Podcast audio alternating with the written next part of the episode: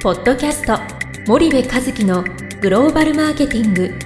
すべてはアジアで売るためには過去1000社以上の海外展開の支援を行ってきた森部和樹がグローバルマーケティングを分かりやすく解説します。こんにちはナビゲーターの東忠夫です。こんにちは森部和樹です。じゃあ森部さんまあ引き続きベトナムということなんですけども、はいまあ、じゃあその経験値の、まあ、戦略を指揮する側の経験値っていうのもあると思うんですが、はい。一方でそのベトナムのそのローカルのうん。営業マンの気質というか、うん。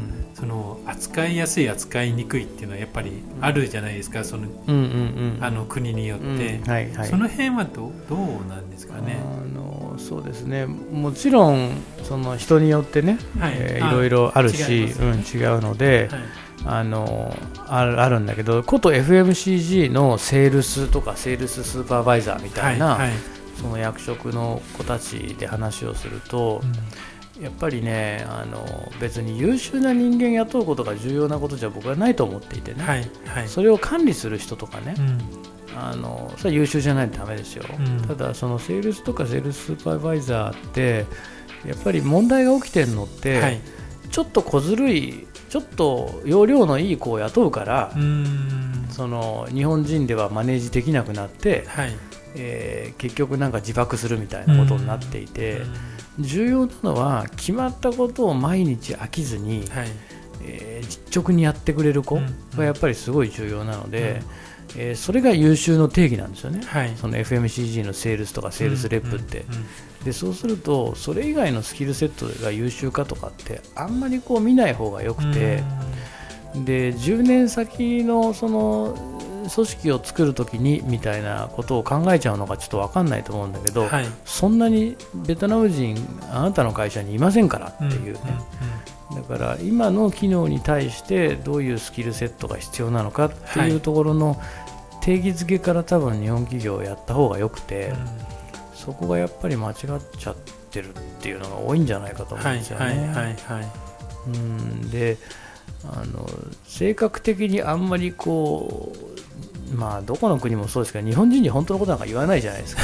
そうですね、うん。だとするともうねどんなに見ようと思っててもねローカルの子たちの見えない部分なんて絶対にあって、まあそうですよね、うん。特にベトナム語で会話をされたら、まあ、うん。全く、うん。まあ、ほとんどの方は分かんないですもんね、うん。でベトナム語を学ぼうとは思わないでしょ、駐在、うん。まあ、それは生活で必要な言葉ぐらいは学んだとしてもね、はいはいはい。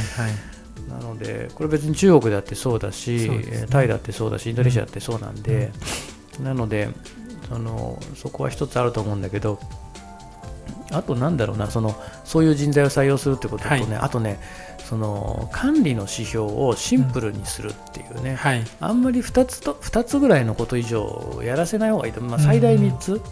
君の仕事はこれとこれとこれ。はい。みたいな、で管理される KPI の軸はこれとこれとこれ、はい。でそれに応じて、えー例えばあのインセンティブ分がこう付加されるみたいな、もううん。うん。うん。単純明快な、えー管理の仕組みと報酬の仕組みはい。がやっぱりすごく重要で、うんうんうん。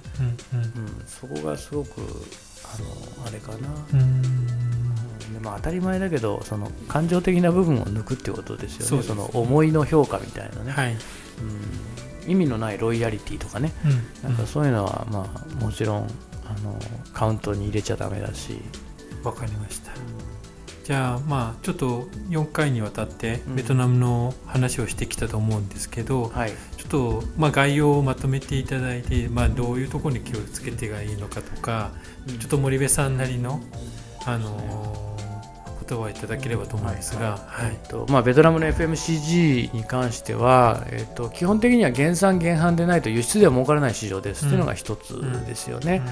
なので減産減販ですと、はい。もしくは近隣諸国で作ったものを安くベトナムに入れて売るっていうビジネスじゃないと難しいですね、とで一方で MT の数が2000店舗ですと。うん。でこれからこれがね数年で1万点2万点になる方はなりません。はい。でそうするとその TT の50万点をいかに攻略するかっていうことが重要になってくると、うんうんそうするとやっぱりそのターゲットが中間層なわけですよ。FMCG なんて絶対中間層で、はい。これはどこの国に行っても変わらないターゲットであると、うんうんうんそうするとその中間層があ求める商品を中間層が賄える価格でう売れてるかどうかっていうことはまず重要で、はい。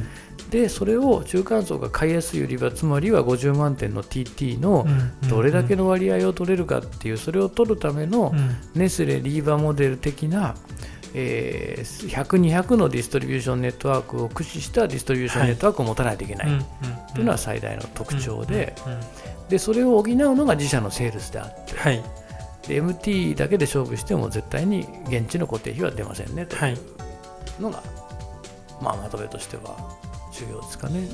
わかりました、じゃあ森部さん今日はあのここまでにしたいと思います、はい、ありがとうございました、はい、ありがとうございました。本日のポッドキャストはいかがでしたか？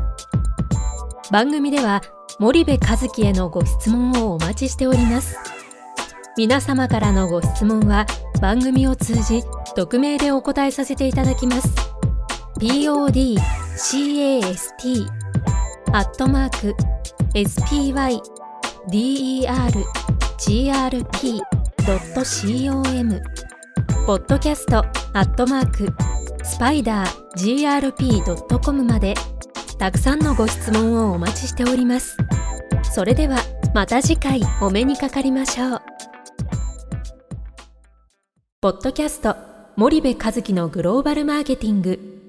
この番組はスパイダーイニシアティブ株式会社の提供によりお送りいたしました。